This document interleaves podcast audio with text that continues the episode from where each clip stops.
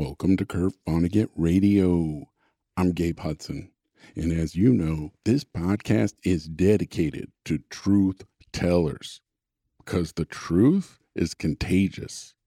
And today we have a very special guest writer, someone I've been wanting to talk to for a while, Sari Botton. Sari recently published her beautiful, embracingly honest memoir, And You May Find Yourself Confessions of a Late Blooming Gen X Weirdo. Sari is also the founding editor of the much beloved Substack publication Oldster Magazine, where she's published work by Cheryl Strayed, Deesha Philyaw, Maggie Smith, and Dani Shapiro. So, this episode should be of great interest to anyone who is a late blooming writer or creative, aren't we all? And anyone who runs a magazine on Substack. Previously, Sari was an editor at Longreads and Catapult. So not only does she have an extraordinary editorial eye, she's also highly skilled at building online literary community. Sari spent much of her life feeling like a misfit, highly relatable, and struggling to find her place in the world. The good news is, is in this interview, you're catching Sari when she is reaping the benefits of her decades of hard work, her courage, her dexterity of mind, and her creativity at a time when she's really trusting her instincts and forging her own path through the chaos. This convo was a lot of fun. So please join me now as we enter the heart and mind of author and editor Sari Botton my parents divorced when I was 10 and a half. Um, and, and which, was that, that was like in the 70s? I mean, because my parents yeah. split when I was five.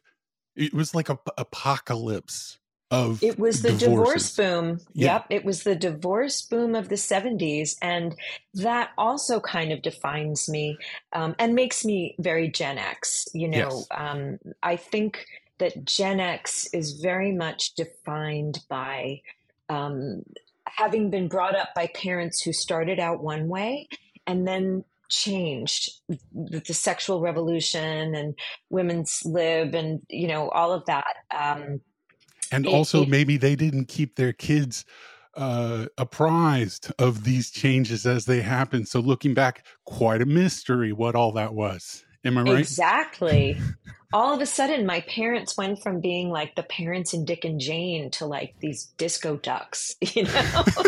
they were like on the single scene and dressed in satin and you know, it was just bizarre. It was just such a weird thing to observe without any un- I don't think they understood what they were going through. Right. Um and so and it wasn't just me. In fact, I saw so many other kids around me have their families break up Right. And I started to become hyper vigilant and anxious about that happening to my family. And then, of course, it happened to my family because it happened to everyone. So, right. you know, the stuff that I write about in my memoir, I'm really writing about larger phenomena. They're mm-hmm. not just exclusive to me. It's not just about my family, about my parents, about me. It's really about, you know, things that happen to people like me I, and like I you. felt that I felt that very much. Like I identified with a ton in, in, your memoir. That's why I was like so keen to talk to you about it. I mean, to me, like I know you've done a bunch of therapy from your book. Um, I've done a fair amount, maybe not quite as much as you, but I have done significant work. Um, it took me quite a long time to understand that that the divorce was probably like the great wound for me you know, I was five, I was an only child, and just mm. something I mm. never really recovered from or understood. And uh, like you, I spent a lot of time trying to put a happy shine on things, you know, and to try to get in, fit in, you know. I, I tried to get in where I didn't fit in.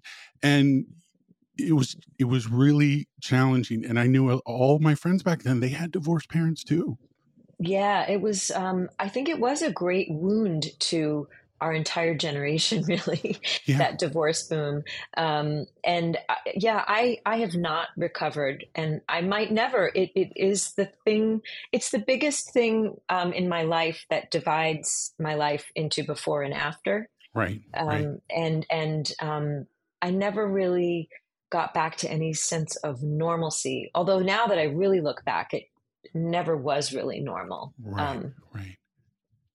Yeah. But it is interesting. Um, like sometimes people say, get over it, or, you know, I'm, I, I just can't. It's, yeah. It defines my experience. And yeah, it's just the thing I'll, I might never get over. I mean, oftentimes the people saying that too are people that didn't endure that particular circumstance. So it's like, yo, maybe you don't know what it's like to try. Trust me, I tried to get over it. Like I went along with the game for quite some time. Took took extra work to like be mindful and figure out what was going on. And um, it also like it never really ends. Like my my father remarried, my mother remarried twice. I've had different step siblings in and out of my life uh, my mother's second husband was a jerk, and mm. you know I had these stepbrothers who were in my life for six years, and we were pressured to say "I love you" to each hmm. other. Wow! And then they were gone, and I don't miss them. But like yeah. this thing of like, well, we're living in the house together, might as well say "I love you." Oh, yeah, yeah, yeah, yeah. yeah. So I'm curious. Also, there was a moment in your childhood you referred to in the memoir where you said. Uh, people were laughing at you, but like you didn't know why. And and I was I was like that that resonates with like an experience that I had. Um mm. And I think that's why uh part of the book just felt relatable. I think that we have like some similar impulses. I think and, so too. And what happened in as a child, like I got my feelings hurt. I cried a lot by myself, you know, because people, why are they laughing at me? Then one day it finally dawned on me, like this is a good thing. Just embrace it and like make people laugh. It was a huge turning point in my life. And I'm curious if you've if you felt that inclination, that just felt like a true version of me. I'm not saying that's right for everybody, but I'm curious, did you ever have an experience then where you sort of jujitsu that to your advantage? And you know, it's been a journey. Um, first of all, I want to acknowledge that it must have been harder for you as a boy because I think that um, it's okay. It's more okay, and always has been more okay for girls to cry and be embarrassed and you know laughed at. Um, I mean, not it's not good for anybody, but I, I imagine that must have been harder for you.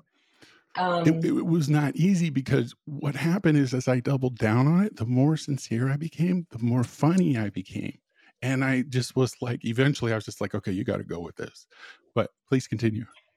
Yeah, you know, I, I still struggle with this a little bit. I I care too much whether the cool kids like me or think I'm cool or are laughing at me. And I've experienced, you know, in our little high school of media people, you know, being laughed at a little bit or finding out that somebody said something behind my back. And um, it always hurts.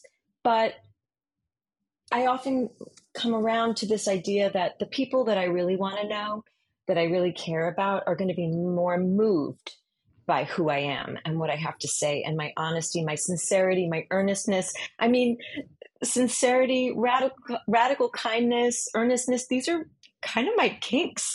Yeah. I'm into kinks. that. I love you know? that. That's your kink. It's yeah. who I am. It's, yeah. I, you know, and, and I've never made a bigger fool of myself than when I've, tr- I've tried to seem cool. Right. You know, I'm not cool. I'm I'm I'm sincere. I'm earnest, um, and I, you know, I can be sarcastic. I can you know I can kid around and all that. But um, but I, I've come around to being proud of that's who I am, and yeah. also like take it or leave it. If if I'm not for you, that's fine. Um, right. and and and caring less gradually, caring less and less about you know the cool kids and what they think.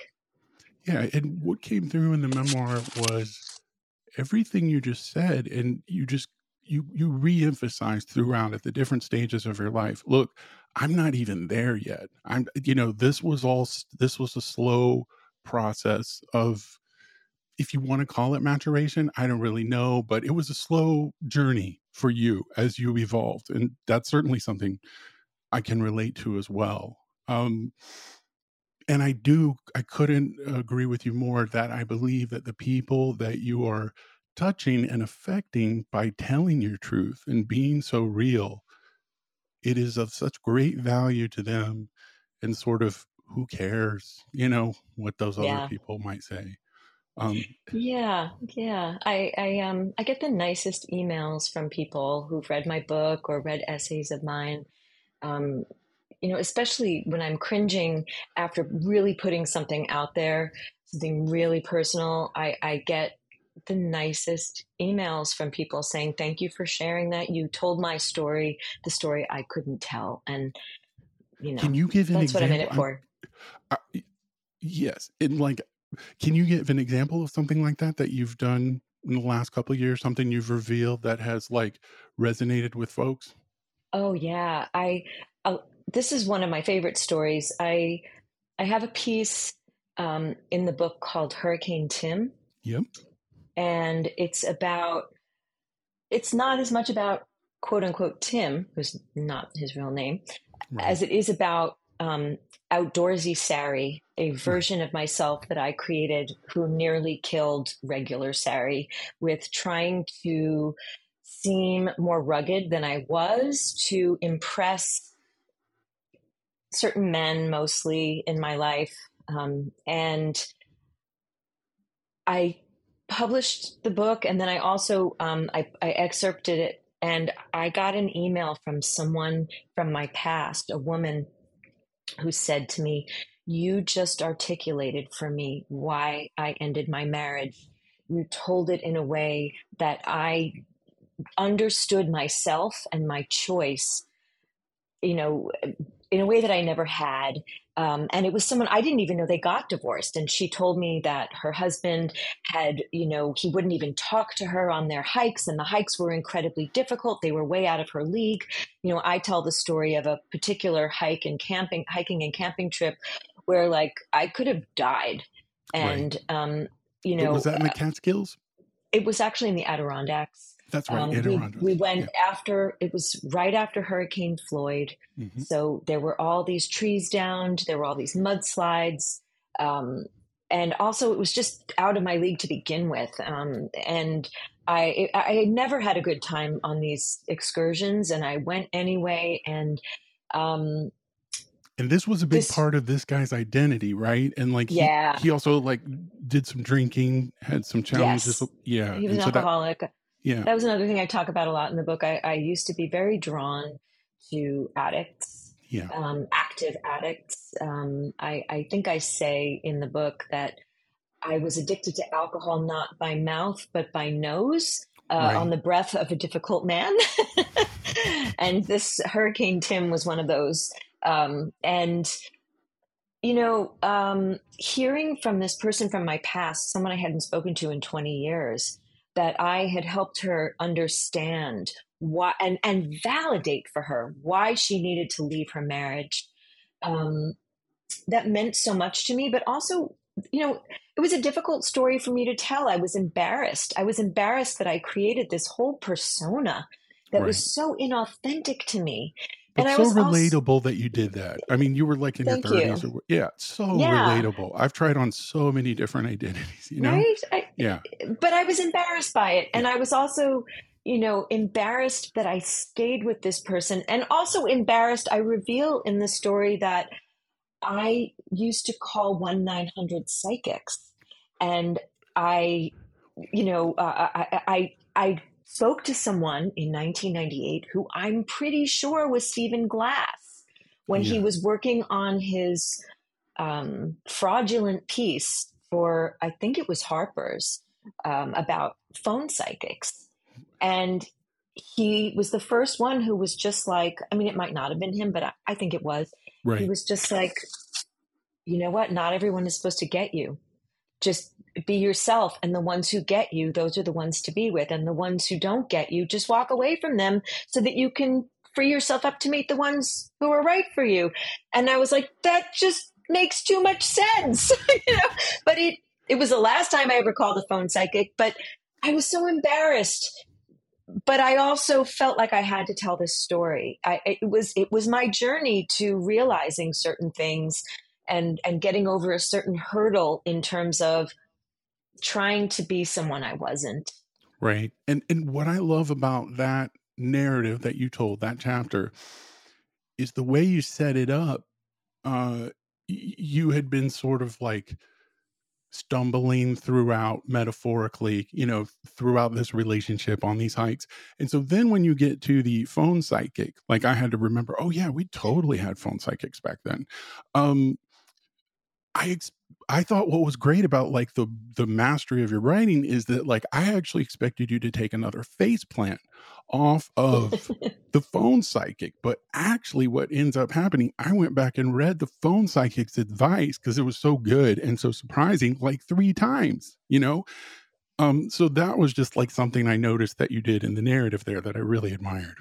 Oh, thank you. Thank you for saying that are you cognizant of that kind of stuff like your status shifts in in you the protagonist when you're writing like that very or? much very much yeah um and and that happens in the revisions you know um in the revisions you can really you, you really have to write a couple of drafts to and, and take a little break from it to know where you want to steer it where you know that the phone psychic piece was a separate piece from the Hurricane Tim piece. And then I weaved them together because I realized they went together.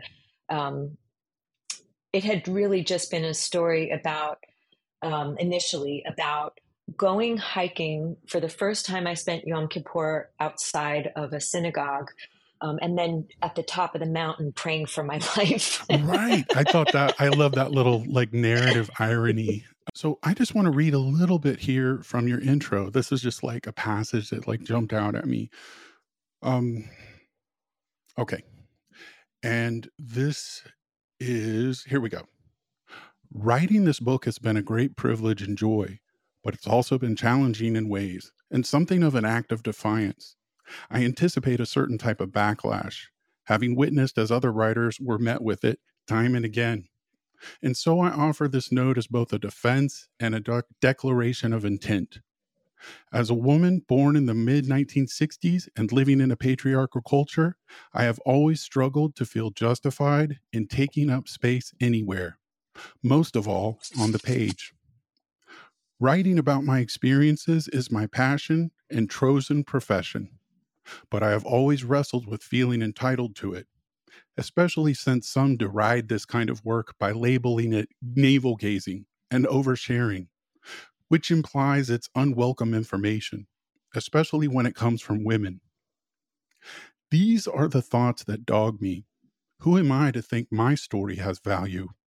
Who am I to believe anyone will care about what I have to say and about my perceptions of the world around me and my own particular experiences? I talk a good game, but there were moments as I was working on this when I was so daunted, I lost my nerve completely and nearly gave up. Obviously, though, I found my way back to my sense of purpose. I remembered how hard I fought for this opportunity and how fortunate I am to have been given it. It's not something to take for granted or to balk at. I remember how I've stood up for other women writers who've been derided and called selfish and narcissistic for writing about their own experiences. Oh, yeah, right, I recalled. I've been an advocate for this kind of work, and finally, it's my turn. I remembered how little I knew about the lives of my grandmothers, who both died around my age, in their early and mid 50s. I know even less about one of my maternal great grandmothers, who succumbed to influenza in 1919 at the age of 25. I remembered how much I relish reading books by women about their lives. I remembered that my voice matters. I'm using it now to take up space, to say, I was here. I thought that was like a very powerful piece of writing, you know? Thank you. Thank you so much. You know, I wrote that for me. Um, I wrote the foreword and the intro to remind myself of why I had to do this. Yeah. And yeah. I really did give up almost every day. And sometimes I had to give myself permission to give up. So, I mean, I, I was worrying about it at three o'clock in the morning. And the only way I would be able to fall back asleep is if I said, you know what, you don't have to do this. You could just, just don't do it. And then, of course, I'd wake up in the morning and say, of course I'm going to do this, you know? I want our listeners to really take note of is like, you're, you're in the midst of, you know, your book is about a series of transformations and experiences, but you're in the midst of a transformation, it seems to me right now. Like you just put your memoir out last year and uh, you live in Kingston, New York. Let us note that because I may end up living there someday. That is a place I love and I have thought about living before. Um, and so you're part of a com- literary community there. But the pandemic hit, you wrote your book and you didn't know what to do. You had been presiding over a writing space that like writers would gather in every day. Is that correct? Yeah, it was a co working space for writers called Kingston Writer Studio that I started in 2017 and ran until the pandemic. So that closes. So you're really kind of got your back against the wall. The pandemic, you have all this extra time. And then what do you do? You you come up with a fresh new way and you publish this magazine, which has now become like pretty renowned and beloved, Oldster Magazine on Substack. And you oh, start you. to make your way forward with that. Can you talk to us a little bit about that experience, the early experience of that, and how it came to be? So it was August 31st, 2021. I had a dream that I started a magazine called Oldster. I woke up, joked about it on Twitter, and then I realized, wait a second, it's kind of a good idea. Yeah, yeah, yeah. And I went and I immediately started a Substack publication. I um, I have this clock in my office that has like a little bit rainbow. It's kind of 80s looking. And then I found this Bauhaus 93 font. Like I wanted to come at aging from a new angle. So right. I wanted to ex- express old and new in yeah. the same you know and and 80s 90s that's still retro but it's right. not like old timey like 1920s kind of thing right and or so not to us I, anyway right not to us so i just um you know I, I i just that day went on substack and started a publication and immediately it, it took off. Immediately i started uh, I, I developed the oldster magazine questionnaire right. that very day. I was like what do i want to know? And um, what, what are know, some I, of those questions? I'm curious so the audience can hear. Um, well the first question is how old are you? The yeah. second question is really key. I ask is there another age you associate with yourself in your mind? And if so what why do you think so? And almost, I would say 90% of respondents say yes. Yeah. There is another age in their mind that they associate with themselves, another version of themselves. And some people talk about several. And I think it was Maggie Smith who talked about feeling like nesting dolls. Like she is a like a, a nesting doll. Right. Um, and Maggie Smith, and, the great poet, author of yes. Good Bones. Is that the title of that? Yes. Yeah, yeah, yeah, yeah. And she has, um, she did the questionnaire. And I think someone else talked about feeling like a haunted house. Oh, I love that. Yeah. Yeah. And, and so that, it's the second question. And so many people love that question. And they have so many answers to it that resemble mine. I am 10 and a half. I'm 15. I'm 35. All of these versions of me live inside of me. Um, they're not and, really and running should, the show, but yeah, yeah. Well, I should probably mention too. This is a good overlap. Uh, I always try to find a touchstone to Kurt Vonnegut, since you know it's like Kurt Vonnegut Radio. So uh, in his book Slaughterhouse Five, the the alien species that comes down, they have a different vision of time, where all things are happening continuously, all moments mm. are happening continuously. So if you see someone dying, you shouldn't be sad because there's all these other iterations of them that are not dying, and um, it's just something I wanted to mention in the context of this concept yeah. that you bring up in the Oldster questionnaire that really resonates. Yeah. Um, yeah. That makes I feel like I'm a lot of different versions of myself, you know? Well, you know you're going to have to take the Oldster magazine question. Yeah, I, I, mean, I would be delighted to. I would be delighted to. yeah, I um, I really uh, love the questionnaire. I love, you know, even if someone's may, most even if someone uh, makes one with most of the answers not being that unusual there's always at least one quote two quotes that really make me think and and people love it people really love the yeah. questionnaire and and but also i have personal essays and other kinds of blog posts I love the design. I mean, you mentioned the clock that I can't see that's on the wall there. I was I was like, that's a cool logo. Like I like how you made that. Oh my gosh. I think it's yeah, yeah, yeah. I saw it. That's amazing because I literally it's clock I ordered from Amazon. It's like you know, it's like it was like eleven dollars. Um, I, am sure whoever designed it probably is not happy that I'm, you know, using it as part of my logo. But I have a feeling it was probably designed by a machine. Yeah, yeah. So. it's it's really nice. I looked. I was like, how did she do that?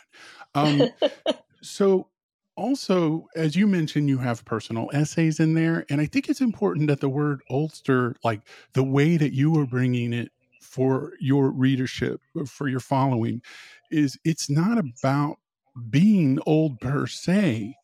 It's about the experiences of people in different age categories. Is that right? What is the tagline you yes. have for the magazine? So the tagline is um, exploring what it means to travel through time in a human body at every phase of life. I love that. And yeah, yeah I well, I, what I wanted to know was what's your experience of passing through, you know, this milestone, that milestone. Um, I want. I also my main, not my main objective. One of my objectives is to normalize and destigmatize aging by showing right. that it's happening to everyone I didn't, I, you know, I, I really enjoy a lot of the sites that are for women only, for women 40 and older, women 50 and older. I enjoy many of them. I didn't want to make another one.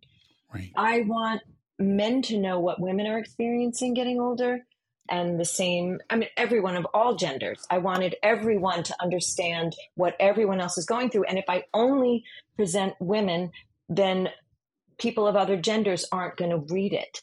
And also if and i want yeah so i want all the genders and all the age groups to understand what other people are going through. I'm also interested in someone else's experience of turning 30 i remember when i turned 30 i had to throw myself three birthday parties to distract myself from the like just the enormity of it.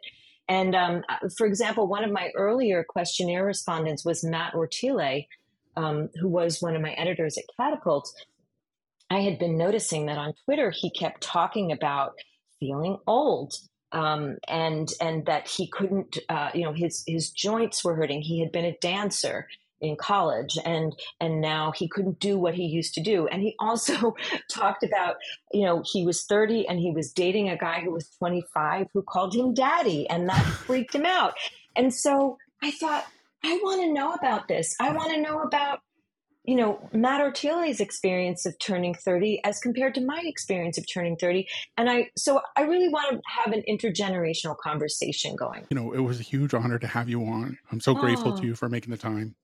Thank you. It was a real pleasure to chat with you. Pretty cool, right? So now is when you go buy Sari's memoir and you may find yourself Confessions of a Late Blooming Gen X Weirdo. If you go to our show notes, You'll find a link there to buy our book at Bookshop. And after you've done that, go over to Substack and subscribe to Sari's publication, Oldster Magazine. You'll find a link for that in the show notes too. And if you want to go say hi to Sari online, you can find her on Twitter at Sari Botton, S A R I B O D T O N. And you can also find her on Instagram at the same handle. If you want to say hi to me on Twitter, you can find me at Gabe Hudson, or you can come say hi on Instagram at Gabe G. Hudson. And if you dig the show, then subscribe to our newsletter on Substack. Each week, we deliver one podcast episode handcrafted with love and care, and we'll send it straight to your inbox. This is a listener supported show, so if you want to support our work, then become a paid subscriber. If you're able to throw some coin our way, then you are the wind in our sails.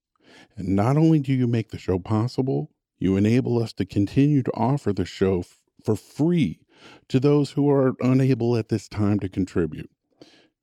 And don't you think everyone deserves to have some Kurt Vonnegut radio in their life? Jude Brewer was executive producer and editor for this episode. Stay safe out there in the apocalypse, people, and I'll see you back here next week. Over and out.